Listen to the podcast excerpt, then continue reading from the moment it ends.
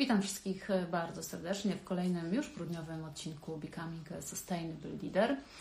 E, ja na czarno, grudzień też ciemny, a z nami dzisiaj człowiek całkowicie zielony. E, Krzysztof Rzyman, który jest zielonym przedsiębiorcą, jest właścicielem e, kawiarni Store, które są zachowane w duchu Zero Waste, mm, a także gospodarz podcastu, zielonego podcastu, który opowiada o tym, jak dbać o naszą planetę. Zaraz zobaczymy, czy mm, Krzysztof jest już z nami. Mam nadzieję, że tak. Zaraz zobaczymy.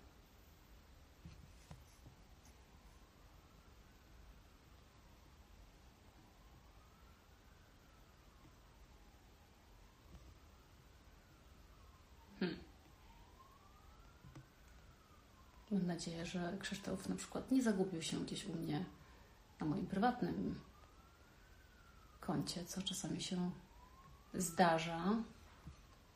Ok. Słuchajcie, poczekamy chwilę. O, jest. Wspaniale.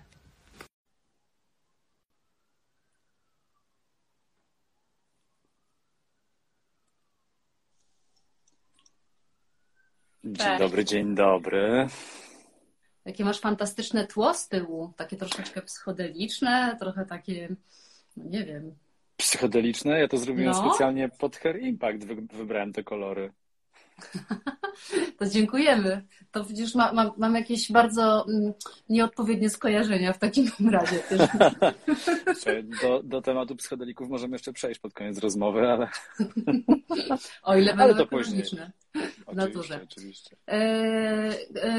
Krzysiek, e, wiesz co, spotykam, te rozmowy zawsze są troszeczkę o takiej drodze życiowej. Ja wiem, że teraz jesteś bardzo zielony, ale pewnie tak nie było zawsze. Przepraszam, to drapie. Przestań. Przepraszam.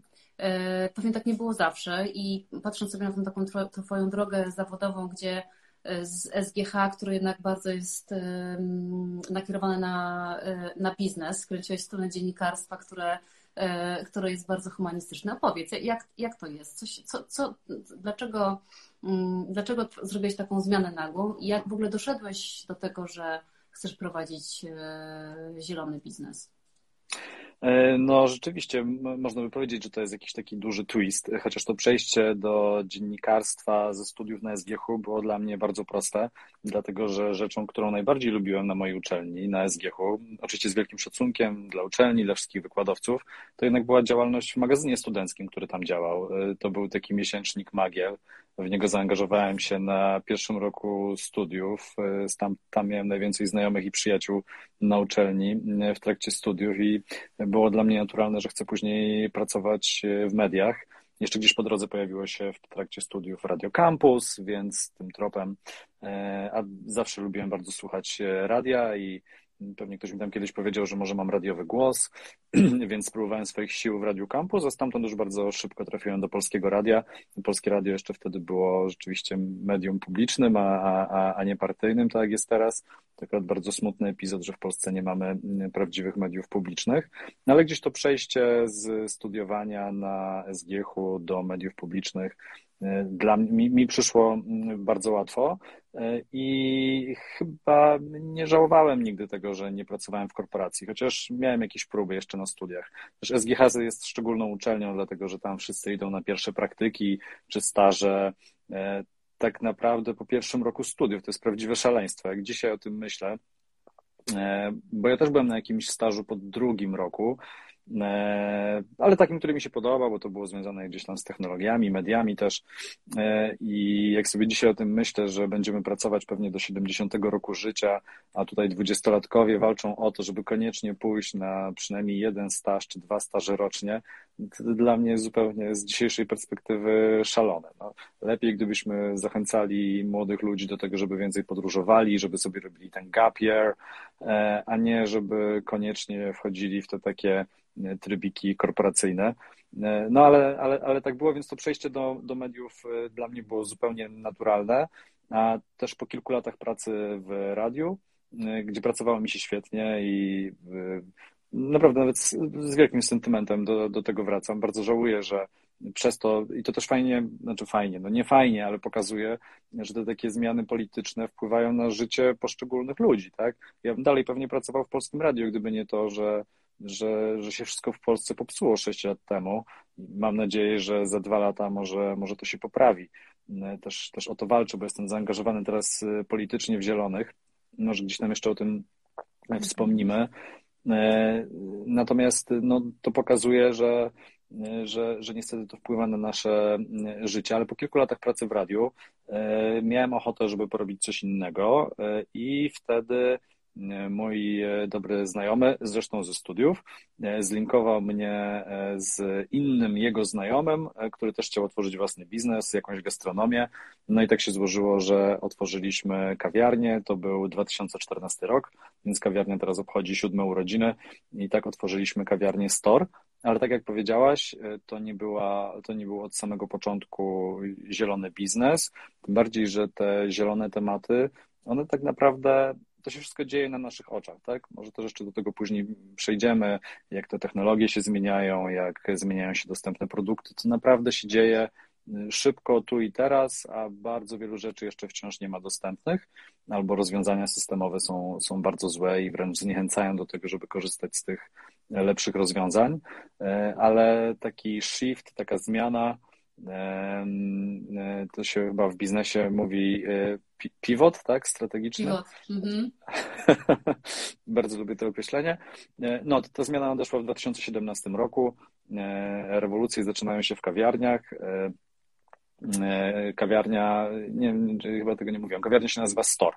Jest na Tamce, teraz jest jeszcze druga na, na, na Brackiej, ale wtedy w 2017 roku chciałem jakoś połączyć te swoje doświadczenia, no powiedzmy dziennikarsko-wydawnicze, jeszcze te studenckie z prowadzeniem kawiarni i wydaliśmy taką książeczkę, taki przewodnik po kawiarniach e, speciality. E, tu jeszcze też może zrobię krótką dygresję. Chociaż kurczę, widzę, że czas szybko leci, a ja jeszcze nie odpowiedziałem nawet na pół Twojego pytania. Bardzo Cię przepraszam. Przerywaj mi może. Przerywaj mi, jeżeli, jeżeli Wiesz mówię co, ja... W sumie, w sumie zadałam Ci y, trochę nie takie pytanie, bo rzeczywiście jakby całą Twoją biografię zamknęło, więc spokojnie jakby nie musisz odpowiedzieć do końca, jak będę ci po, po, w poszczególnych momentach przerywać, żeby się dopytywać z różnych rzeczy. O, to co dobra, z tą książeczką? Super. Opowiadaj. E, no właśnie, wydaliśmy taki przewodnik po kawiarniach speciality. E, speciality to jest pewien segment na rynku kawy. Wielu osobom się wydawało jeszcze parę lat temu, że to jest może taki trend, że, e, że, że to jest jakaś nisza. To się stało całym segmentem kawy, kawy premium. Kawa speciality, czy ten segment speciality, to są ludzie w branży kawowej, którzy naprawdę skupiają się na kawie. Tak jak kawa jest towarem handlowanym gdzieś tam na giełdach towarowych w Stanach Zjednoczonych czy w Europie, Europie, to mamy zupełnie inne podejście. Nas interesuje, kto tą kawę uprawiał, gdzie ona dokładnie była uprawiana, kiedy była zebrana, do jakiej stacji obróbki trafiła, kto ją później zaimportował do Europy, no i później my ją kupujemy po cenach zdecydowanie y, wyższych niż y, duże sieciówki czy, czy, czy firmy handlujące po prostu kawą, co zapewnia też większe przychody farmerom, co jest bardzo ważne. No ale też o tej kawie wiemy dużo więcej i rzeczywiście traktujemy ją z szacunkiem. No, y, traktujemy ją tak, no powiedzmy, jak, jak dobre owoce, tak? A nie jak coś, co po prostu gdzieś tam się wypali na ciemno i zmieli i, i, i wyjdzie z tego taka kawusia. No ale mówię tylko o tym, że po prostu jest taki sektor e, rynku kawy, kawa speciality, czy inaczej się to nazywa trzecią falą e, w kawie. E, no i postanowiłem, że fajnie byłoby opisać te miejsca w Warszawie, które takie trzeciofalowe kawiarnie, czy ludzi, którzy te trzeciofalowe kawiarnie prowadzą. To jest też fajne, bo Warszawa naprawdę nie ma się czego wstydzić w porównaniu do Berlina e, czy do Londynu. Tych miejsc jest naprawdę bardzo dużo. Prowadzą je świetni ludzie. No i taka była moja idea, żeby może. No, my jesteśmy wszyscy małymi, niezależnymi lokalami, ale w pewnym sensie e, jesteśmy sieciówką, tak? No bo jesteśmy siecią miejsc, które podają dobrą kawę. No i, mhm. i, i tak jakoś się starałem to usieciowić. Wtedy wydaliśmy ten przewodnik, a wspominam o nim dlatego, że przy okazji wydawania tego przewodnika e, poznałem e, Aretę Szpurę. E, Areta też wtedy przechodziła taką swoją transformację, bo przecież wcześniej prowadziła Local Heroes, a wtedy przestawiała się na swoje aktywistyczne tory. No i zakomplowaliśmy się z Aretą. Powiedziałem, że rewolucje zaczynają się w kawiarniach. Areta wtedy startowała z taką swoją akcją sucking Sucks, y, to robiła z Noizem, czyli pij bez słomki. No i oczywiście siedząc tam kiedyś u nas w storze na tamce, y, podeszła do mnie i mówi, słuchaj Krzysiek, startujemy z taką akcją, czy wy w to wchodzicie? Ja powiedziałem, no jasne, że tak. Ale słuchaj, słomki w kawiarni, to nie oszukujmy się, nie jest y, duża część tych rzeczy, które, które dajemy na wynos, czy które są używane w kawiarni. Dla nas dużo większym problemem są kubki jednorazowe, no i zaczęliśmy szukać lepszych kubków jednorazowych, y, już nie tam takich wielowarstwowych, bo plastikowych tak naprawdę nigdy nie mieliśmy, ale mieliśmy plastikowe wieczka. E, więc zaczęliśmy szukać lepszych ci kubków. Przerwę, przepraszam, bo mhm. mogę Ci przerwać, jeszcze wrócić do, do przeszłości, a o tym na pewno jeszcze o tych detalach i o tym, jak prowadzić ten taki zielony biznes, szczególnie jeżeli chodzi o kawiarnię i e, kontekst jedzenia, który w ogóle jest jakby takim tematem, no wydaje mi się, trudnym, nawet jak nie jest zielonym tematem, ale chciałam jeszcze wrócić do takich Twoich e, początków, no bo mm, e, dlaczego kawiarnia? No bo to jest też taki, jak ja rozmawiam z różnymi restauratorami albo właścicielami kawiarni, no to oni generalnie mówią, że to jest strasznie trudny biznes. I dlaczego Ty akurat wybrałeś ten z tych wszystkich różnych możliwości, które miałeś po tym SGH? Świetne pytanie, sam je sobie zadaję. Ale czy nie jest marzeniem każdej osoby, żeby mieć swoją kawiarnię albo bar? Tak mi się wydaje. E, po prostu każdy chce mieć takie miejsce, gdzie mógłby się spotkać ze znajomymi e, i, i po prostu się robi te miejsca. Myślę też, że mm, widzisz, e, jak my to zakładaliśmy, bo zakładałem to wtedy jeszcze ze wspólnikiem, z Michałem Janicą, o którym wspomniałem wcześniej. Nasz wspólny znajomy Martin nas połączył. I jak myśmy to zakładali z Michałem, myśmy naprawdę nie myśleli o tym jako o biznesie. Myśmy po prostu chcieli stworzyć fajne miejsce. Zresztą to też widać, chodząc po mieście, widzisz, które miejsca są robione z pasją, a które mają być maszynami do zarabiania pieniędzy. No nasze miejsce było zupełnie miejscem zrobionym dlatego, że chcieliśmy zrobić coś fajnego e, w tym mieście co się chyba zresztą udało, bo, bo kawiarnia przetrwała 7 lat, w tym najtrudniejszy okres ostatnich półtora roku, e, czyli pandemii. I, i, I chyba w odpowiedzi na to pytanie mam tyle.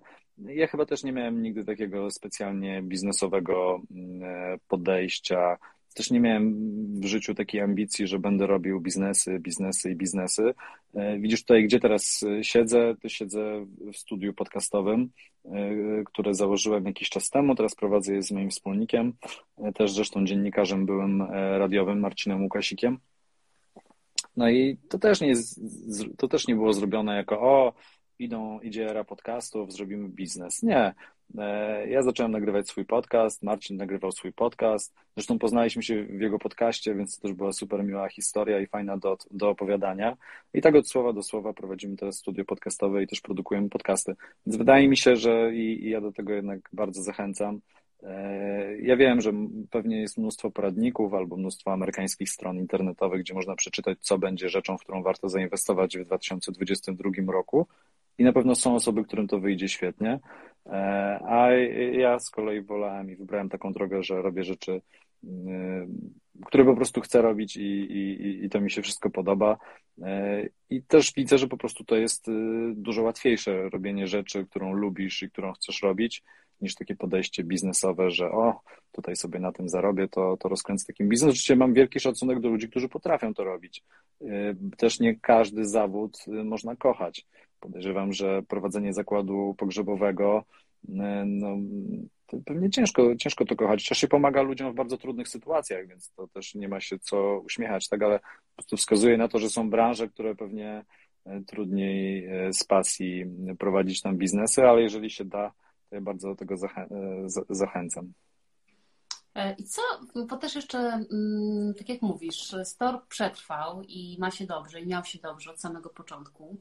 E, założony z pasji to rzeczywiście jest taki element, który jest absolutnie niezbędny moim zdaniem do budowania wiarygodności, no bo ludzie przychodzą do autentycznych miejsc. No i tak jak mówisz, jak coś jest obliczone tylko na zysk, no to tam tego serca i autentyczności nie ma. Ale czy tam był, co, co myślisz, że wyróżniało to? Zanim rzeczywiście staliście się tacy bardziej uważni na, na te wszystkie ekologiczne sprawy, czy coś już Was wtedy wyróżniało? Czy na przykład to, co, o czym mówiłeś, o tej miłości do kawy, czy to było coś, co w jakiś sposób stanowiło ten wasz taki unikalny, unikalność na rynku? E, co nas wyróżniało, to na pewno piękne wnętrze i mieliśmy to szczęście, że udało nam się wynająć naprawdę śliczny lokal na ulicy Tamka w Warszawie. Jest bardzo niewiele narożnych lokali z wielkimi witrynami w tym mieście i to był jeden z nich. Co więcej, ten lokal, gdy go wynajmowaliśmy, on nie wyglądał, jakby miał jakikolwiek potencjał. E, myśmy go wynajęli i tam nie było zbyt wielu, bo to był miejski lokal, miejski konkurs. E, tam nie było zbyt wielu chętnych na ten lokal, no bo tam były takie stare żaluzje w oknach, takie wertykale biurowe, ściany pomalowane na żółto. Była antresola prawie w całym lokalu, więc tych czterech kawałek metra wysokości tam było to podzielone na dwa poziomy po dwa metry. No, wyglądało to wszystko koszmarnie ale gdy się to wszystko ściągnęło, zdjęło i, i, i zrobiło no, generalny remont, no to wnętrze wyszło przepiękne, więc z jednej strony to wnętrze, e, no z drugiej strony przepiękna identyfikacja e, wizualna. Też było na pewno bardzo ważne. E, pracował nad tym znajomy Michała, Morgan, zresztą Francuz z świetnym wyczuciem stylu. Robili to razem z Michałem. Teraz to tak trochę zdradzę, bo mm, otwieramy palarnię kawy i też z Morganem pracujemy właśnie nad identyfikacją wizualną, żeby to wszystko miało pewną konsekwencję.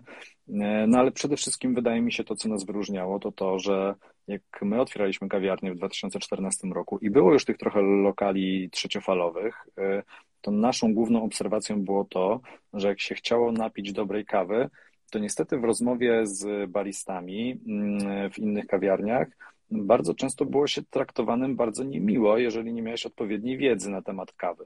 A nie oszukujmy się, to była wtedy nowinka, tak jak teraz nowinką są powiedzmy wina naturalne, tak? Ten rynek dopiero rośnie, to jest coś świeżego. I wtedy, jak wchodziłaś do kawiarni i barista się orientował, że ty to jednak o tej kawie za dużo nie wiesz, to cię tak traktował, wiesz, to tu masz menu, to sobie wybierz. Nie chciał ci opowiedzieć, nie chciał cię wprowadzić w ten świat.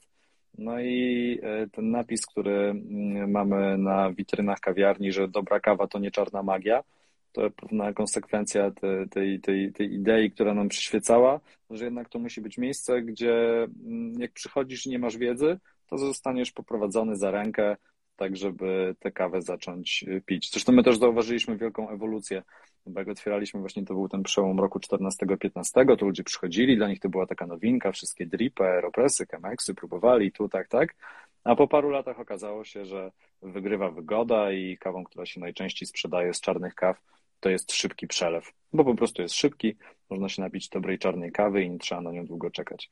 No, więc to, to, to, to, tak, to tak, jeżeli chodzi e, o historię, o historię mhm. miejsca.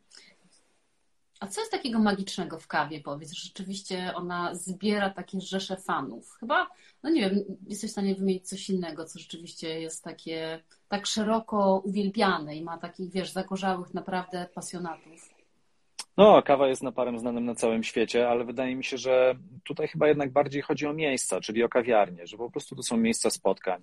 I tyle, ile osób poznałem w trakcie prowadzenia kawiarni z tak różnych światów, to ile razy byłem świadkiem tego, że ludzie zaczynają ze sobą rozmawiać.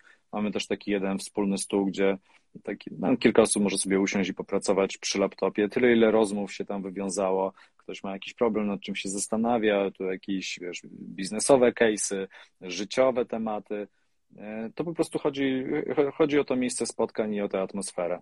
E, mhm. A ponieważ e, określone kawiarnie pewnie też działają lokalnie, bo, pewnie jakaś jedna trzecia naszych gości to są po prostu lokalesi i, i bardzo się z tego cieszymy, bo to też były osoby, które nam na przykład bardzo pomogły w trakcie pandemii.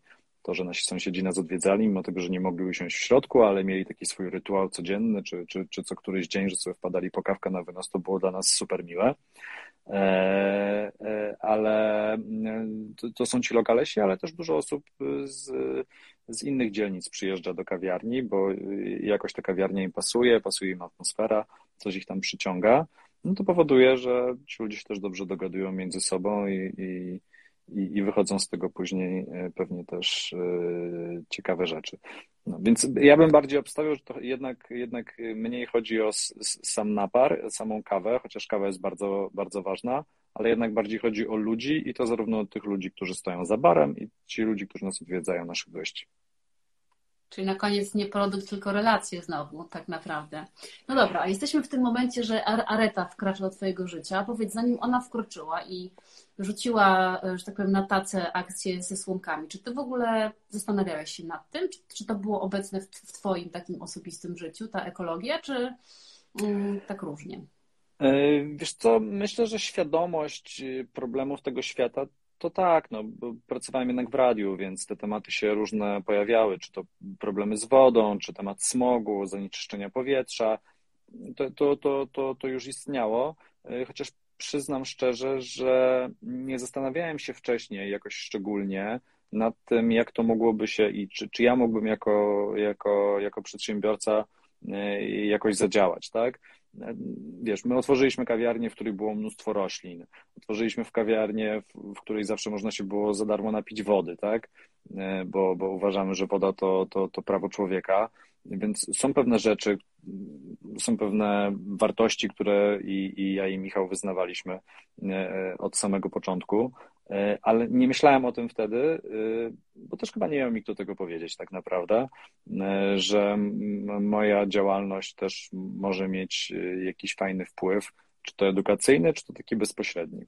E, więc dla mnie tym przełomowym momentem i w ogóle myślenia o biznesie, też nigdy o tym nie myślałem właśnie tylko o biznesie, no ale e, też o myślenia, do myślenia o tym wszystkim e, w, pod kątem jakiegoś takiego impaktu, który, który możemy mieć, to się pojawiło właśnie po, po, po tych rozmowach z Aretą. Chociaż wiesz, bo działać można na różnych polach, tak? To, że na przykład wydaliśmy jeden przewodnik po tych kawiarniach w Warszawie, a potem przewodnik po kawiarniach w całej Polsce, to naprawdę było dla branży speciality e, ważna rzecz i nie mówię tego po to, żeby się tutaj pochwalić czy podbudować, ale takie przewodniki są po prostu ważne żeby pokazać z jednej strony branży, że patrzcie, jest, jest już nas tyle, więc nawet jeżeli prowadzisz swój pojedynczy lokal, to wiedz, że takich lokali jest już tam w Polsce pewnie ponad 200 i, i, i to wszystko rośnie i idzie w dobrym kierunku, a z drugiej strony, żeby też ściągnąć klientów do tych, do, do, do tych miejsc, żeby oni mogli wybierać zamiast sieciówek na przykład,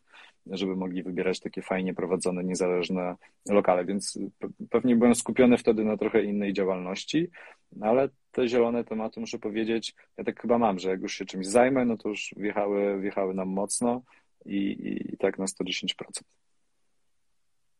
I co jest, jak sobie spojrzałeś na ten biznes, nawet swój, czyli ten kawiarniany, co jest de facto najbardziej nieekologiczne? W całym mm. procesie, w produktach? No, nie mówię nawet o swoim konkretnie, tylko w ogóle, nie, nie, wiesz, nie, o, o, tym biznesie. Mhm. Wiem, wiem, wiem, o czym mówisz. No wiesz, gdyby tak pomyśleć, to całe nasze życie na Ziemi jest nieekologiczne. więc ten biznes, więc ten biznes też. No, my w pewnym momencie sobie podzieliliśmy te nasze zielone rzeczy na, na jakieś takie trzy działki i, i w tych trzech y, obszarach y, postanowiliśmy zrobić tyle, ile się da. Jedna rzecz, i od tego się zaczęło wtedy z aretą, to był temat walki z plastikiem i w ogóle jednorazowymi opakowaniami. E, bo wiemy, jak zły jest plastik. Pomimo tego, że na przykład w pandemii, wiadomo, mieliśmy foliowe rękawiczki w sklepach na początku, to też było istne szaleństwo. Co gorsza, one były nie tylko w tych sklepach, tylko przed sklepami na trawnikach wszędzie porozrzucane, bo każdy je ściągał i po prostu wyrzucał i to tam latało. E, ale też pamiętajmy, że less waste, less waste, ale safety first, tak? Czyli jeżeli przychodzi pandemia, to nie bójmy się korzystać z jednorazowych maseczek, bo chodzi o nasze zdrowie, nasze życie i zdrowie i życie innych ludzi, więc nie dajmy się zwariować. E, ale tak, ten pierwszy, pierwszy filar to walka z jednorazowymi opakowaniami i plastikiem. To zaczęliśmy z aretą, ze słomkami, ale my jednocześnie zaczęliśmy szukać lepszych kubeczków jednorazowych na wynos. To, to jeszcze potem wrócę do tego, co nam się później udało zrobić. E, drugi taki filar e, w działalności kawiarni to też jest połączone tak naprawdę mm, z kwestiami klimatycznymi. To jest marnowanie żywności.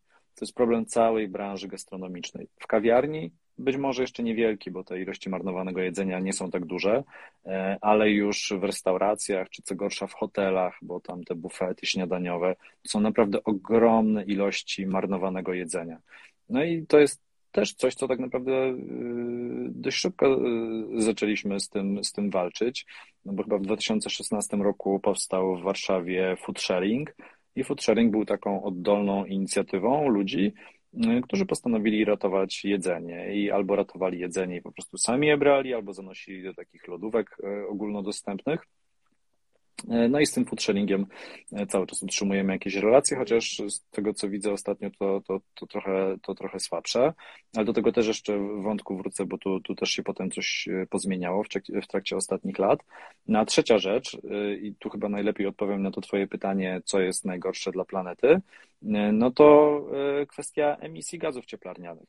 Bo wiadomo, że każda działalność firmy wiąże się z emisjami i z wielką ciekawością odkryłem, że jak patrzyłem sobie na takie amerykańskie badania, e, twój kubek kawy w kawiarni, z czego pochodzą te emisje.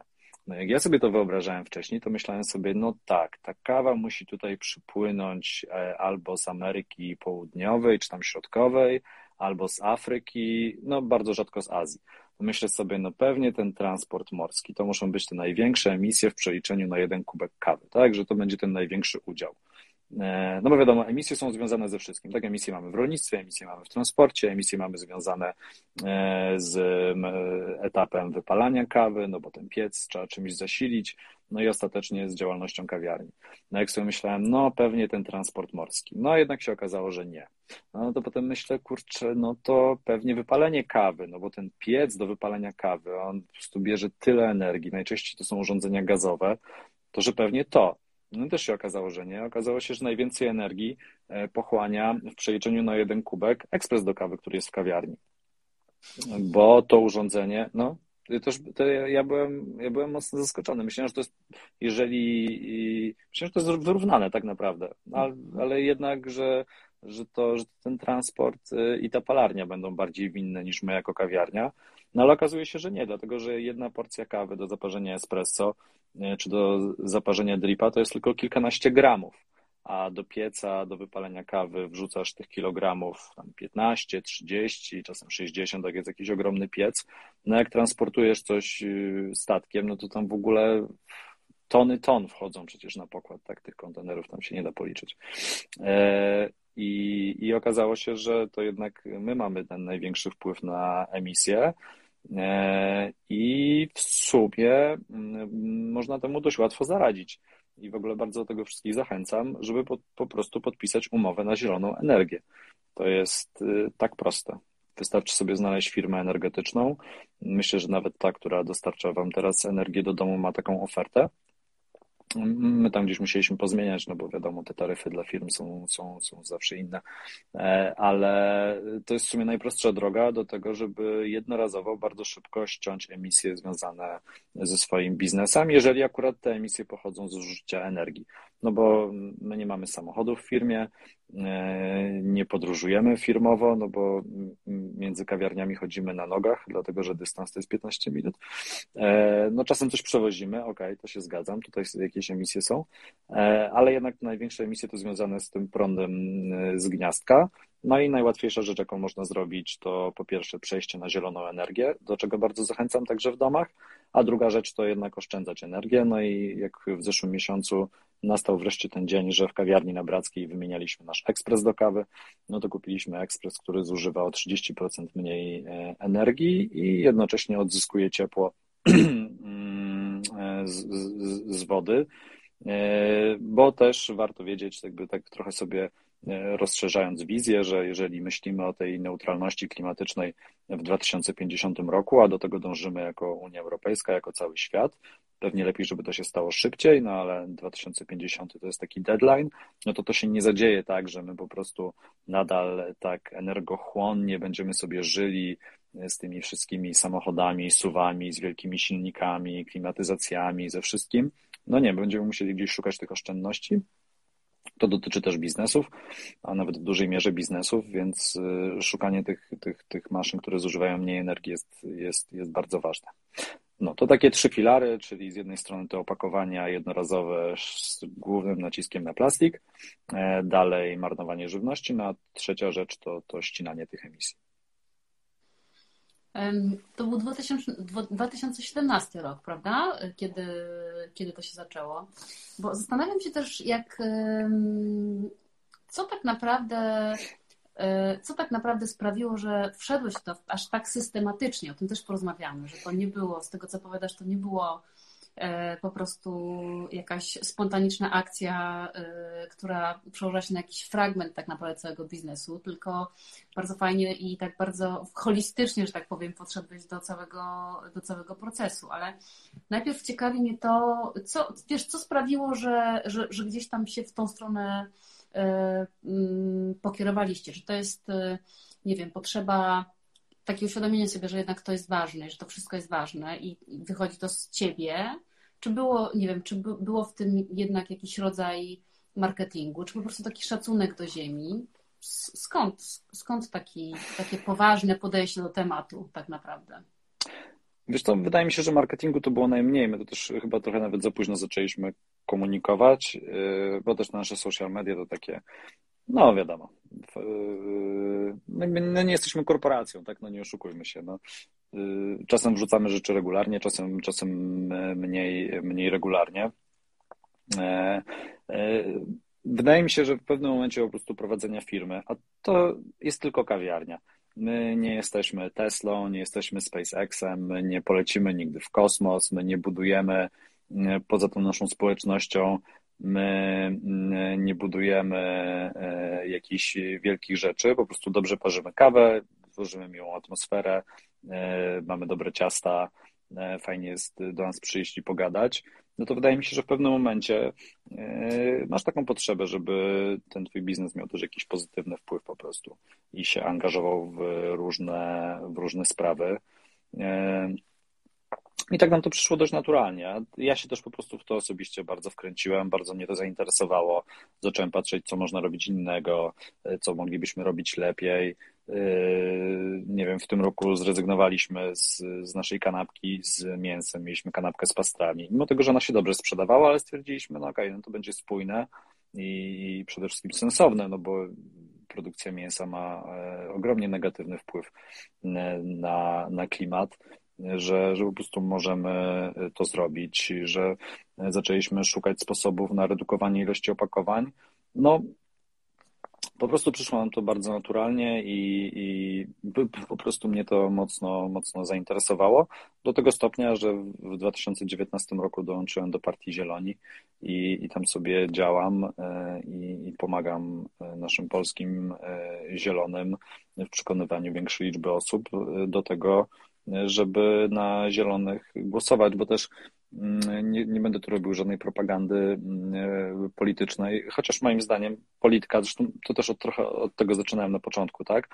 Jednak ta polityka zagląda nam do łóżek, ta polityka wydziera się nam z telewizora, z, z pseudopublicznych mediów, to jest obecne w naszym życiu.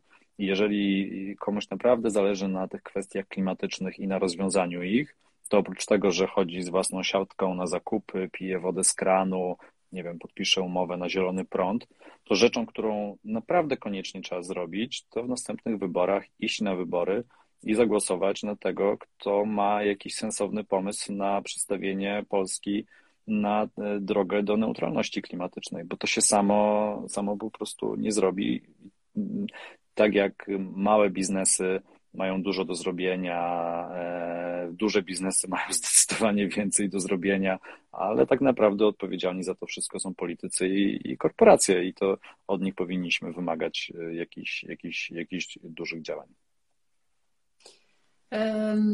A czy myślisz, że ta wasza zmiana tak naprawdę wpłynęła na klientów? Czy widzicie na przykład to, że klienci do was przychodzą, są, nie wiem, bardziej świadomi, bardziej wyedukowani? Czy na przykład zmieniła się klientela i przyszli zupełnie nowi, właśnie tacy podążający za tymi e, trendami mm, zielonymi? Mm, ja tak mówiłem na początku, że to się wszystko dzieje na naszych oczach i to się zmienia i to jest po prostu, i, i, i tak po prostu jest. I wydaje mi się, że My się dobrze dogadujemy z klientami, mamy, można by powiedzieć kolokwialnie, niezły przelot i wydaje mi się, że trochę się wszyscy po prostu teraz tego uczymy i na pewno goście się nie zmienili z tego powodu, że my stawiamy na te zielone tematy. Myślę, że są momenty, kiedy my staramy się w czymś wyedukować naszych gości, a pewnie są takie momenty, kiedy oni przychodzą i zwracają nam na coś uwagę. Od, jak otwieraliśmy drugą kawiarnię na Brackiej, to był czerwiec 2019, to postawi, postawiliśmy sobie za cel, to już, no, to już było takie bardzo świadome działanie, że chcemy zrobić kawiarnię bez jednorazowych opakowań. Że tam na Brackiej po prostu spróbujemy tego. Zobaczymy, czy się uda, czy się nie uda. W istniejącym biznesie to byłoby dużo trudniejsze, gdybyśmy na tamce chcieli to zrobić.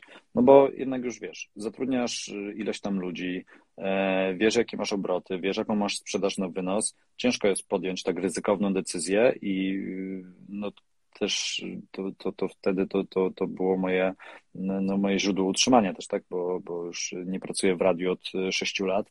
Trudno byłoby tak postawić wszystko na jedną kartę i powiedzieć, no dobra, to tutaj sobie, y, y, bo tak mi się wydaje, że tak będzie lepiej, to zrezygnujmy z tych opakowań na wynos, zobaczymy, czy ludzie przestaną przychodzić, czy będą nadal przychodzić.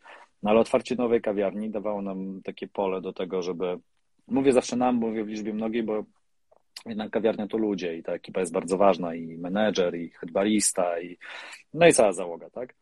Te dzieciaki, które tam u, u mnie pracują, dzieciaki mówię bardzo pieszczotliwie, nie ma, nie ma to żadnego związku z ageismem. O, masz pieska też. Tak, pieska też oraz trzy kotki ale są bardziej ciche. Kurczę, szkoda, że ich tutaj nie ma w kadrze. E, no, ale e, to, co chciałem powiedzieć, e, to to, że tam mogliśmy sobie pozwolić na coś więcej i spróbować nowych rozwiązań. I wtedy w tym 2019 roku otworzyliśmy kawiarnię bez opakowań na wynos i to się okazało trudne. To znaczy, to jakby na poziomie idei super, ale otwierasz się w nowym miejscu, e, nie masz jeszcze stałych gości, a ci, którzy przychodzą po kawę na wynos, słyszą, że słuchaj, my tu mamy taki pomysł, że nie mamy kubków jednorazowych na wynos, więc przyjdź z własnym kubkiem. Jest zresztą świetna akcja Polskiego Stowarzyszenia Zero Waste e, z własnym kubkiem, czyli mnóstwo kawiarni w całej Polsce, nie tylko kawiarni daje zniżkę 1 zł za to, że przychodził z własnym kubkiem. No, to jest w ogóle super sprawa i, i fajnie, że się to dziewczynom z, z Polskiego Stowarzyszenia Zero Waste udało, e, czy całej ekipie, bo tam znam same dziewczyny, ale pewnie, pewnie gdzieś e, chłopcy też tam e, pracują. No ale jak otwierasz kawiarnię i nie masz tych kubków na wynos, no to ludzie się czasem odbijają od drzwi, nie są zadowoleni. My mieliśmy na to taki patent, taki trochę bypass, no bo znaleźliśmy bardzo tanie kubki wielorazowe, które sprzedawaliśmy gościom. Naprawdę z dzisiejszej perspektywy myślę, że w jakiej cenie my sprzedawaliśmy ludziom te kubki, to może to był błąd właśnie, bo sprzedawaliśmy ludziom bardzo tanio kubki e, wielorazowe, po to, żeby ten pierwszy kubek mogli wziąć, mało za niego zapłacić, więc nie mieli tego takiego problemu, że o kurczę, musiałem dopłacić tyle złotych, a tu jeszcze kubek e, i wrócić sobie z nim następnym razem i już dostać zniżkę, więc ten kubek ci się zwracał po wypiciu dwóch kaw kubek kosztował 2 zł. Eee, bo, no tak, no ale człowiek się uczy na błędach, tak? No i kurczę, wiesz, potem ludzie nagle mieli kolekcję 10 kubków po 2 zł, bo nigdy z nimi nie wracali. Więc to, to była, była nauczka i cieszę się, że nie zaczęliśmy tego robić od samego początku na tamce, no bo to jednak byłby strzał taki biznesowy w, w stopę, tym bardziej, że co jeszcze o tym powiem, tym bardziej, że nie ma żadnego wsparcia. No ale się to udało zmienić w tym roku w, na wiosnę. Poznaliśmy się z takim fajnym krakowskim startupem, chociaż to jest firma rodzinna, oni się nazywają TakeUp i wprowadzili najpierw w Krakowie, ale z ograniczonym sukcesem, bo wiadomo, Kraków no jakby na dystans do wszystkiego, a do nowinek najbardziej. Jednak w Warszawie to lepiej, lepiej zadziałało, ale to nie jest moja opinia, to jakby z chłopakami z, z tej kapa to, e, to, to, to, do tego doszliśmy. No, no i oni przyjechali do Warszawy, powiedzieli, słuchaj, mamy takie fajne rozwiązanie. Ja mówię, wow, świetne, bierzemy to, tylko musimy to wprowadzić w większej liczbie lokali, najlepiej o podobnym profilu, bo żeby ci sami goście się mieszali. E, I, i namówiliśmy trochę innych kawiarni. Na starcie tam było prawie 30 lokali, w których y, można było wziąć, bo jeszcze nie powiedziałem co, e, kubek z kaucją. E, oni zrobili kubek z kaucją, są jakby operatorem tego systemu, e, Także ktoś przychodzi po kawkę, czy to właśnie na Bracką, na Tamkę, czy do mnóstwa innych miejsc w Warszawie i Krakowie i Trójmieście, bo to teraz się rozwinęło im super. I mówi, poproszę kawę na wynos. Mówimy, słuchaj, mamy dla ciebie taki kubek z kaucją, zapłacisz 5 zł kaucji i masz kubek, które jak wypijesz, to sobie go schowaj do torby albo idź do najbliższej kawiarni. Tutaj jest aplikacja, mapka, oddaj kubek, 5 zł odzyskasz, a dla natury będzie, będzie, będzie bardzo dobrze. No i super. I pojawiło się takie rozwiązanie. I po dwóch latach od otwarcia kawiarni wreszcie doszliśmy do takiego momentu, mówię o Brackiej, gdzie rzeczywiście już z ręką na sercu możemy powiedzieć, no jest to sensowne rozwiązanie, jeżeli chodzi o no, kawiarnię bez kubków e, jednorazowych e, na wynos.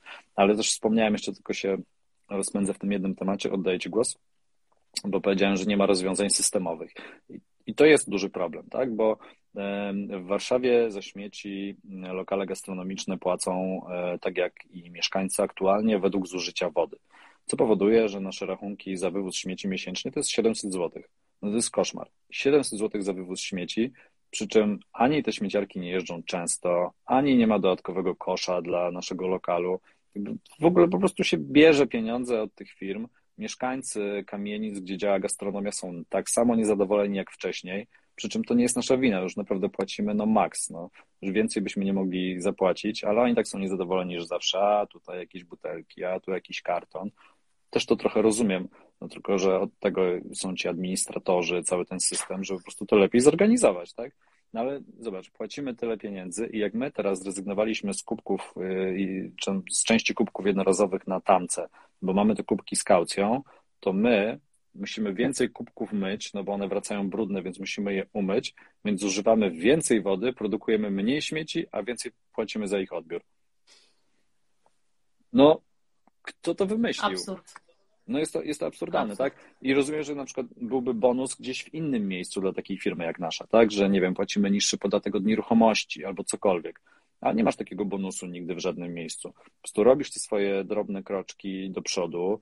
E, bardzo często, tak jak Ci powiedziałem, no biznesowo to się czasem opłaca, czasem nie opłaca, no bo fakt, można powiedzieć, że marketingowo możesz wygrać, mówiąc, że nie masz kubków na wynos, e, ale biznesowo, no to przyjdzie ci dziennie 15 klientów, którzy jak zobaczą, że nie masz kubków na wynos i muszą zapłacić jakąś kaucję albo przyjść z własnym kubkiem, to się odwrócą i wyjdą po prostu. Więc no, no, no jest, to, jest to trudne, ale warto, ale warto próbować. A myślisz, że to ma realny wpływ na nawyki ludzi? Tego mm. typu przedsięwzięcia? Myślę, że tak. Myślę, że to ma na pewno realny wpływ, bo to widać na przykład y, po niemieckich miastach, bo w wielu niemieckich miastach są takie systemy z kubkami kaucyjnymi za jedno euro. Takie rozwiązania są też y, w Austrii, takie rozwiązania są też na innych kontynentach. W Australii są też takie systemy bardzo popularne, więc to ma wpływ pod jednym warunkiem, że to jest masowe. To znaczy, jeżeli naprawdę możesz w każdej kawiarni oddać ten kubek. Ja tam nawet zmusił te kawiarnie, żeby musiały przyjmować e, te kubki, żeby musiały partycypować w jakimś tam miejskim e, systemie.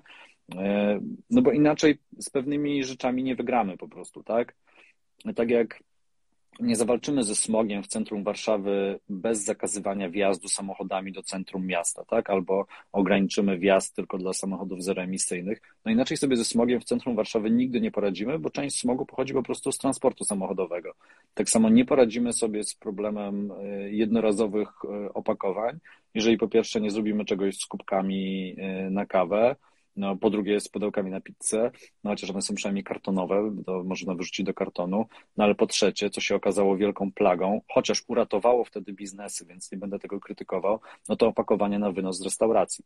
No kurczę, no to też jest do naprawienia, prawda? E, I tak. są w niektórych krajach już takie startupy, e, które zrobiły po prostu kaucyjne opakowania na jedzenie na wynos. to jest też można sobie wyobrazić, że to całkowicie do zrobienia. No jest tyle lokali gastronomicznych, że na pewno mogłabyś w jakimś po drodze oddać opakowanie i po prostu odzyskać swoją kaucję.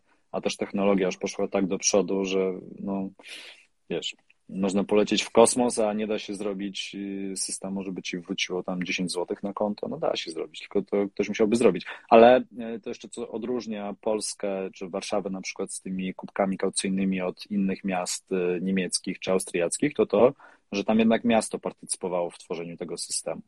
Bo jest, na pewnych etapach jest potrzebne takie wsparcie. Chociażby w, jeżeli chodzi o kampanie edukacyjne. No ktoś musi powiedzieć ludziom, że słuchajcie, e, to ma taką zaletę, będzie mniej śmieci, nie bójcie się tego.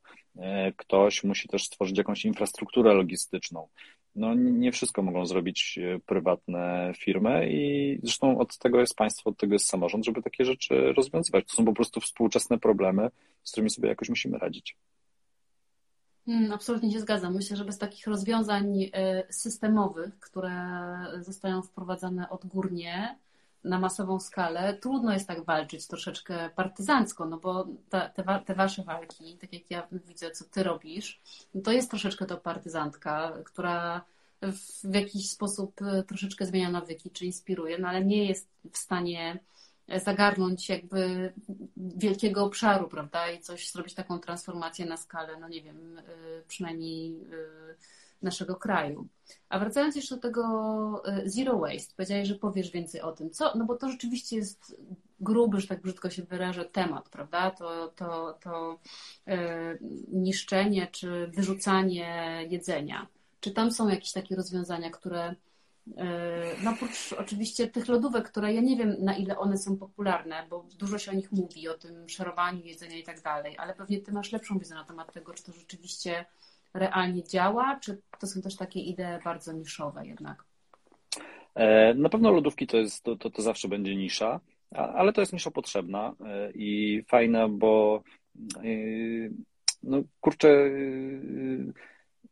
to jedzenie się naprawdę inaczej zmarnuje, tak? I to, że w jakiś przystępny sposób też taki, mm, bo może się to niektórym kojarzyć z jakąś pomocą, nie wiem, społeczną, czy, czy, czy, czy z jakimś takim wręcz żebraniem do tych restauracji o to jedzenie. Nie, my naprawdę z wielką chęcią oddajemy to, co zostaje, w ogóle nie mamy z tym problemu i bardzo fajnie, że to jest jednak y, cała struktura, że ktoś przychodzi, odbiera, oddaje, to, to, to jest super sprawa i na pewno są osoby, którym to bardzo y, pomaga a nawet jeżeli ktoś to robi tylko i wyłącznie dla tej idei, żeby nie, nie marnować jedzenia, to dla mnie to całkowicie wystarcza. Super, że mu się chce. No ale mamy od jakiegoś czasu już w Polsce przynajmniej dwa startupy. Jeden to jest e, chyba duński, tak, duński Too Good To Go. E, taka platforma, gdzie e, też możesz wystawić niezjedzone jedzenie i to jest jedzenie zarówno z kawiarni, restauracji, właśnie z hoteli, gdzie się marnuje dużo jedzenia w tych bufetach. Y, i to działa świetnie. To, to, to, to działa świetnie.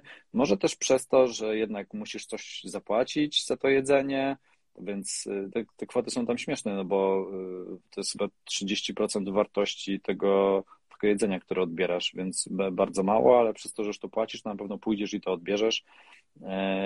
I, i tak z naszej perspektywy to, to, to rozwiązanie działa chyba najlepiej, jeżeli chodzi o, o walkę e, z marnowaniem e, jedzenia. nie wiem, jak to jest u kolegów z restauracji, e, ale wiem też i tak z, z jakichś tam rozmów, że jednak wszyscy starają się teraz tak tworzyć menu, żeby jednak w ogóle jakby już defaultowo jak najmniej wyrzucać, tak? Żeby ten produkt wykorzystywać możliwie, możliwie w całości. Więc mhm. to też się pewnie, to też się pewnie zmienia, biorąc pod uwagę, jakie są dzisiaj szalone ceny wszystkich produktów już praktycznie, to myślę, że każdy już ma takie podejście, żeby, żeby wykorzystać jak najwięcej. E, a z tych jeszcze takich y, rzeczy less waste'owo, zero waste'owych, o których chciałem wspomnieć, no bo mówiłem dużo o tych kubkach jednorazowych, tak? Ale my też zauważyliśmy taki problem, że dużo mamy też opakowań jednorazowych w takich relacjach B2B z naszymi dostawcami. Na przykład y, temat przywożenia do nas kawy że z palarni co, dzień, co tydzień przyjeżdża ileś tam kilogramów kawy do espresso, ileś kilogramów kawy do szybkiego przelewu. Ona przyjeżdża w kilogramowych paczkach. No jeszcze w zasadzie do teraz bardzo często są to paczki zrobione z takiego wielomateriałowego mm, e, e, nie wiem jak to nazwać, no to, bo to właśnie nie jest plastik, tak? No taki wielowarstwowy materiał, o może tak powiedzmy. E, no nie, właśnie nie, bo to, bo to wiesz, bo to jest folia, e, papier, coś tam jeszcze, coś tam jeszcze, okay. coś tam jeszcze. Mhm. Taka najgorsza rzecz, e, której nie możesz nigdzie wyrzucić. I tak sobie pomyśleliśmy, no dobra, ale przecież to bierzemy zawsze z tej samej palarni, my się dobrze znamy z właścicielami, to może namówmy ich do tego, żeby zainwestowali w jakieś takie duże opakowania wielorazowe i zaczęły do nas przyjeżdżać w takich specjalnych opakowaniach do kawy. Przy, zaczęła przyjeżdżać kawka. Też w sumie jest to taki format kaucyjny, można by prawie że powiedzieć, ale w każdym razie rotacyjny, że w jednym tygodniu kawa przyjeżdża w nowych opakowaniach, my puste opakowania oddajemy, one wracają do palarni i w następnym tygodniu znowu rotacja, tak? W, w tamtych opakowaniach przyjeżdża nowa kawa, a my tamte, które mieliśmy ostatnio, oddajemy i to się sprawdziło świetnie. i też się nie przyczyniło do żadnych dodatkowych emisji, bo i tak mają swój transport, więc i tak muszą tym pustym samochodem od nas wrócić, więc to w ogóle, to w ogóle bajka. Tak samo, wiesz, bo to zaczynasz potem szukać właśnie wszędzie tych rzeczy i potem patrzysz na przykład, jak do ciebie przyjeżdżają owoce i warzywa i tak, cytrynki osobno zapakowane w folióweczkę codziennie, pomarańczki też. No kurczę, patrzysz na to i myślisz sobie, po co to wszystko jest zapakowane w foliówki, skoro i tak to jest wsadzone y, do jednego pudła potem. To wiesz, to, to nie jest tak, że inaczej te owoce będą latały po jakimś samochodzie. Nie, one i tak są w skrzynce. E, y, I skrzynka akurat spoko, no bo skrzynka zawsze wracała, a te foliówki zawsze były. No i też tam rozmawialiśmy z naszym dostawcą, że o, słuchaj, dlaczego tak robisz? No oczywiście on to robił dlatego, że łatwiej mu się ważyło te owoce. Też to rozumiem. E, no ale nie oszukujmy się, no jak postawisz koszyk na wadze, to też zważysz te pomarańcze, nie pakując ich w folię, to przecież jest oczywiste. I nam się udało też z tego zrezygnować. I ja wiem, że każdy może powiedzieć, że a wiesz, no super, świetnie, uratowałeś planetę, bo pięć foliówek mniej do ciebie przyjeżdża. No tak, ale te pięć foliówek od kilku lat już do nas codziennie nie przyjeżdża, ten plastik jest nam niepotrzebny. Każdy robi takie swoje małe zmiany na co dzień. E, ja wiem, że y, zagłady w ten sposób nie unikniemy, no ale wymagajmy też jednak y, trochę, trochę od siebie. Tym bardziej, że takie małe zmiany to naprawdę to się nie wiąże już z żadnymi kosztami. To jest tylko i wyłącznie kwestia przyzwyczajeń. Co też widzieliśmy właśnie po tym dostawcy owoców y, i, i warzyw, że czasem było tak, że udawało nam się na przykład miesiąc nie dostawać foliówek i potem bak wracawa, wracały folióweczki. No i my się pytamy, a dlaczego tak się dzieje? A bo nowy pracownik, to on nie wiedział, nie? Mhm. Ale to nie wiem, czy ty też tak masz y, u siebie w warzywniaku, tak? Ja tak mam u siebie w warzywniaku. Jak ja wchodzę, to zawsze słyszę, o, pan z własną torbą. To wspaniały indiański przydomek. Po prostu twoje drugie imię, pan z własną torbą. No ale, ale wiesz, ale jednak ludzie się z tego śmieją, oczywiście. Ja to biorę na klatę, też się z tego śmieję, ale z drugiej strony ludzie też zwracają na to uwagę później inni, nie? Może jest im trochę głupio jednak, że, że kurczę, biorą setną foliówkę w tym miesiącu, żeby zapakować te jabłuszka. No. Słuchaj, nowoczesna teoria leadershipu e, mówi o tym, e, że tak naprawdę e, zarządza się poprzez przykład głównie. Jak ten przykład jest odpowiedni, to potem w jakiś sposób on rezonuje. I naprawdę myślę, że ja to widzę tak, że ty robisz małe kroki z foliówkami, z cytrynkami, a może ten pan się do tego przyzwyczai, na przykład namówi innych swoich odbiorców do tego, żeby też tak robiły, więc myślę, że te, te małe kroki mają ogromne znaczenie tak naprawdę. No, ale mm. wiesz, jak wprowadzono opłaty na foliówki, bo tam w pewnym momencie wprowadzono, to myślę, że nawet na bazarkach ludzie zaczęli zwracać uwagę na to, e, ci, którzy sprzedają, że kurczę, ta każda folióweczka to te kilkanaście groszy, to jak się to sumuje w miesiącu, to już się tam robi parę stówek, to może rzeczywiście lepiej, lepiej żeby ich nie było. Tak, na pewno. Nie, na pewno. No tak jak mówisz, to są takie, wiesz, dlatego zapytałam Cię, czy, czy, czy, czy widzisz y, tą zmianę nawyków, bo to, to jest kwestia nawyków i pewnych przyzwyczajeń. Po prostu robisz, bierzesz torbę albo nie bierzesz. Chciałam Ci opowiedzieć historię, wiesz co, byłam w Turcji a propos restauracji. E, zrobiłam rezerwację online'owo e, w Istambule i dostałam od nich maila e, z informacją, że E, mają takie menu i takie menu. Bardzo proszę o informacje, które menu e, wybieramy, ponieważ mm -hmm. oni mhm. dokładnie żyją w zgodzie z Zero Waste i chcą wcześniej wiedzieć, e, co będziesz jadł. No i że w ogóle nie ma ryb, ponieważ oni tutaj oszczędzają, oszczędzają morze, które jest obok, w związku z tym ryb w ogóle nie ma w menu. I ja uważam, że to jest super okej, okay, bo ja jestem w stanie naprawdę wybrać sobie to, co będę jadła nie wiem, dzisiaj wieczorem albo jutro, wiesz? I wydaje mi się, że to też jest taka, taka droga, która jest bardzo fajna. To mi się bardzo podoba, ale jak zobaczyłem dokument Seaspiracy na Netflixie, bo wcześniej nie jadłem mięsa od paru lat, jak zobaczyłem Seaspiracy na Netflixie, to przestałem też jeść ryby. No. Hmm. No na koniec tak. I to też Trudny jest, temat. I jest, jest też, też o to się chciałam zapytać. Czy ty nie uważasz, że tam jest, że to jest taka dziedzina, to tak jak powiedziałeś, że to, że my żyjemy jest nieekologiczne, że ciągle tam będziesz odczuwał niedosyt, że niezależnie od tego, ile zrobisz tych ruchów, ile włożysz w to pracy, to nadal będzie mało. Nie masz czegoś takiego? Masz i nie masz, no bo rzeczywiście może jako konsument to mm, chociaż nie, no ja jednak jestem zdania, tak jak powiedziałem wcześniej, że korpo i rządy, one muszą zrobić najwięcej, ale my jako konsumenci naszymi portfelami jednak decydujemy o tym, kto zarabia. Czyli czy ty wybierzesz to mydło, czy tamto mydło, czy wybierzesz tę kawiarnię, czy tamtą kawiarnię, czy kupisz sobie, wiesz, pojazd elektryczny, czy, czy, czy, czy nadal spalinowy, a może coś po środku, może jakąś hybrydę plug-in, że to jednak ma znaczenie. Te nasze decyzje konsumenckie mają znaczenie, bo one zsumowane decydują o tym, komu idzie, a komu nie idzie i też są jasnymi sygnałami dla, dla firm, w jaką stronę inwestować. E, ale ja też nie mam takiego wrażenia, no bo jednak e, kurczę, no staram się prowadzić taką działalność aktywistyczną, nagrywam podcast o, o, o zmianach klimatu, staram się robić tyle, ile mogę, plus widzę, że akurat te działania u mnie w kawiarni, one się naprawdę na coś przekładają. E, I ludzie naprawdę nas kojarzą z tym, z tym less waste, zero waste. Moja znajoma Agnieszka Bukowska wydawała mm, półtora roku temu, już prawie dwa lata temu, taką książkę Less Waste Polska, właśnie skierowaną do, głównie do branży gastronomicznej, gdzie też tam się podzieliłem naszymi doświadczeniami i, i wrażeniami zrobienia tych zielonych rzeczy. Ja mam akurat wrażenie, że mm, że ta moja działalność się przekłada na coś bardzo rzeczywistego, czy to u mnie, czy dlatego, że udało się zainspirować kogoś innego do, do wprowadzenia fajnych rzeczy. E, też z tymi kubkami w tym roku to naprawdę było bardzo udane wydarzenie, bo też się tam zgłosiło trochę lokali, o których bym nie pomyślał, że właściciele są tak fajnie zakręceni na tym, e, na tym zielonym punkcie. Więc e, Myślę, no, no, prawdą jest natomiast to, że nie można się dać zwariować, tak? Że no, jedna osoba nie zbawi całego świata, chociaż ta napisała książkę Jak uratować świat, e, ale nawet po jej przeczytaniu jeszcze świat nie został uratowany. Mówię to bez żadnej złośliwości. E, no po prostu jedna osoba może, może niewiele, no chyba, że jesteś, wiesz, prezydentem Stanów Zjednoczonych, no to wtedy możesz naprawdę dużo, tak?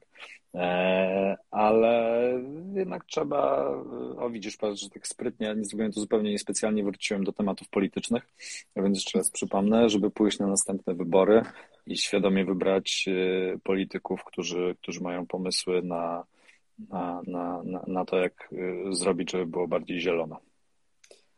A coś było trudne w tej transformacji? w stronę zielonego? Coś, co wydawało ci się, że może będzie łatwe, coś cię zaskoczyło, wiesz? Tak nawet osobiście, że coś dla ciebie było trudne do zmiany. Dla mnie, mm, że to, co na pewno warto podkreślić, że jest bardzo ważne, to to, że cała ekipa, z którą to robisz, musi rozumieć, co robicie i w jakim kierunku idziecie i dlaczego to robicie. To w ogóle bez dwóch zdań, tak? Jakby ludzie muszą rozumieć, dlaczego coś robią, dlaczego w kawiarni trzeba segregować e, te odpady, skoro w innych kawiarniach się tego nie segreguje, albo dlaczego robimy to tak, a nie inaczej, albo dlaczego mamy te kubki z kaucją, a inni ich nie mają i to by było prościej, żeby ich nie było, bo nie trzeba by tłumaczyć tym ludziom za każdym razem, na czym polega kubek z kaucją. Więc na pewno ten e, element edukacyjny, ale z tego sobie zdawałem sprawę. Natomiast teraz, e, bo wspomniałem, że mamy teraz taki projekcik na boku, że, że, że zaczynamy z palarnią, otwieramy palarnię. I dla mnie szokiem jest to, że w 2000 już prawie 2022 roku jest cały czas taki mały wybór opakowań kompostowalnych na rynku. Ja myślałem, że te palarnie, które istnieją, nie mają tych opakowań, po prostu wszyscy są leniwi, im się nie chce, tak? Że po prostu mają to, co mają i business as usual, nikt nie będzie kombinował, jak tu zrobić, żeby sobie znaleźć droższe opakowania i jeszcze coś tam zmieniać. Natomiast okazuje się, że kurczę, nawet jak chcesz, to znalezienie odpowiedniego produktu jest bardzo trudne, a jak ten produkt jest, to jest trzy razy droższy niż normalny produkt, jest niedostępny aktualnie i jeszcze ma jakieś tam dodatkowe wady. Więc y, no, jestem, jestem zaskoczony, że na tym takim poziomie właśnie B2B, jakiś tam hurtowym, wielu rzeczy, wielu rozwiązań e, jeszcze, jeszcze nie ma. No ale to z kolei, jeżeli ktoś ma takie mocno biznesowe podejście, to wydaje mi się, że tak jest w każdej branży, więc e, to jest duże pole do popisu, e, żeby jeszcze dużo rzeczy, dużo rzeczy poprawić. Założyłaś podcast, znaczy nie wiem, czy się zakłada, no nieważne. Jesteś, jesteś gospodarzem Zielonego Podcastu. Rozumiem, że tak jak powiedziałaś, to wyszło z tej takiej twojej potrzeby edukacyjnej z jednej strony, z drugiej strony trochę za tęsknotą radiową czy, czy dziennikarską. I o czym jest ten podcast? Dlaczego myślisz, że do, do kogo on w ogóle jest skierowany i kto, kto, mm, kto powinien go posłuchać? No, oczywiście powinien posłuchać każdy, ale, e, ale nie, on jest jednak skierowany do osób, które mają już jakiś taki poziom zainteresowania tymi, tymi zielonymi tematami, tak? które e, nie zadają sobie pytania, czy jest źle, tylko zadają sobie pytanie, jak rozwiązać aktualne problemy. To, to jest to jakby, to nie jest podcast, że ktoś się zastanawia, hmm, może ten plastik nie jest taki zły. No nie, jakby y, uważam, że takie rzeczy też powinny być, bo to w ogóle y, wydaje mi się, że powinno się mówić na bardzo różnych poziomach. Wydaje mi się, że ten mój podcast jest taki trochę bardziej zaawansowany, y, ale to też widać pewnie na przestrzeni tych czterech sezonów, które nagrałem, że mój poziom wiedzy od poziomu zero do poziomu, no powiedzmy tego pierwszego już, już doszedłem, tak, że już rozumiem, co z czego wynika, więc też pewnie słuchacze się trochę lepiej zagłębiają w te tematy E, razem ze mną. No i staram się, kurczę, mówić w miarę przystępnym językiem, ale jednak, e, żeby pokazać, że są jakieś ścieżki wyjścia, tak? Żeby nie robić takich rzeczy, że cały czas straszysz i mówisz, że jest strasznie źle, e, tylko że okej, okay, mówisz, jak jest źle, ale pokazujesz też, okay, to zacznijmy robić to, to i to i będzie już trochę lepiej a jak przyjdą wybory, no to wiadomo, będzie dużo lepiej. E, nie, no już nie, nie, nie, nie wtrącam tego. E, natomiast staram się tam poruszać bardzo różne tematy, bo jednak y, temat zmian klimatu to jest, to jest metatemat, tak? E, nie chcę tutaj nawiązywać do, do, do nowej nazwy tej, tej firmy Facebooka, ale to naprawdę jest metatemat, tak? On dotyczy wszystkiego, on dotyczy naszego codziennego życia, dotyczy naszych y, podróży, E, mieliśmy nawet temat e, antynatalizmu, czyli czy posiadać dzieci, czy nie posiadać dzieci, skoro mamy katastrofę klimatyczną, zresztą bardzo dużo aspektów w tym temacie, tak? No bo dziecko to jest ślad klimatyczny, a z drugiej strony kto chciałby mieć dzisiaj dziecko, które za 50 lat będzie oglądało, e, jak wszystko płonie, tak? A, a, a migracje są po prostu na skalę niespotykaną. to tym bardziej aktualny temat w Polsce, gdzie tam jest parę tysięcy ludzi na granicy, a my budujemy jakiś gigantyczny płot i w ogóle sobie nie radzimy z tą sytuacją. A najgorsze, jeżeli chodzi o migrację, to jeszcze, jeszcze przed nami, tak? I to będzie związane właśnie ze, ze zmianami klimatu. Więc y, jest też temat mody. Y, on też się pojawia w podcaście. Też wydawałoby się, a tam moda, moda. Y, no ale przecież to ma mm, ogromny wpływ na emisję i, i, i całe to fast fashion jednak też się do tego dokłada, no to ty, ty, ty, możesz dużo więcej na ten temat powiedzieć, ale są tam jakieś jaskółki nadziei, no yy, chociażby to, że wiesz, kurczę, będzie dodatkowy chociażby kubeł na, na ubrania gdzieś tam obok kartonu, szkła i, i, i plastiku, tak? Żeby przynajmniej te ciuchy, które wyrzucasz, nie trafiały później na wysypisko, tylko ktoś się nimi zajął, branża miała jakąś odpowiedzialność z tym związaną. Yy, no wiesz, to, to dla mnie to jest też ciekawe, że, że tak naprawdę gdzie nie spojrzysz, tam się pojawia jakiś kolejny temat związany tak naprawdę e, z klimatem. No. Tak jak powiedziałaś, jest to ewidentnie metatemat tak naprawdę, tak, który, tak, tak. który jest w każdej, totalnie każdej, każdej, każdej dziedzinie naszego życia. No dobra, ostatnie pytanie. Słuchaj, jak już zostaniesz tym prezydentem, no. to trzy decyzje, które byś podjął od razu, takie systemowe, które wprowadzasz w ogóle bez dyskusji, co by to było? Myślę, że pierwsza rzecz, którą trzeba zrobić w Polsce, to na pewno e, odejść od węgla e, i paliw kopalnych jak najszybciej. E, co do tego nie ma żadnej wątpliwości. Druga rzecz, która jest konieczna w Polsce i to wygląda skandalicznie, to jest kwestia lasów to, że w Polsce działa jakaś wielka korporacja pod nazwą Lasy Państwowe, która wydaje nam się, że powinna się tymi lasami opiekować, tak naprawdę to jest jakiś gigantyczny biznes polegający na ścinaniu drzew i wmawianiu nam, że tutaj są nowe sadzonki i z tego będą kolejne lasy. No, dla mnie, dla mnie to jakiś dramat.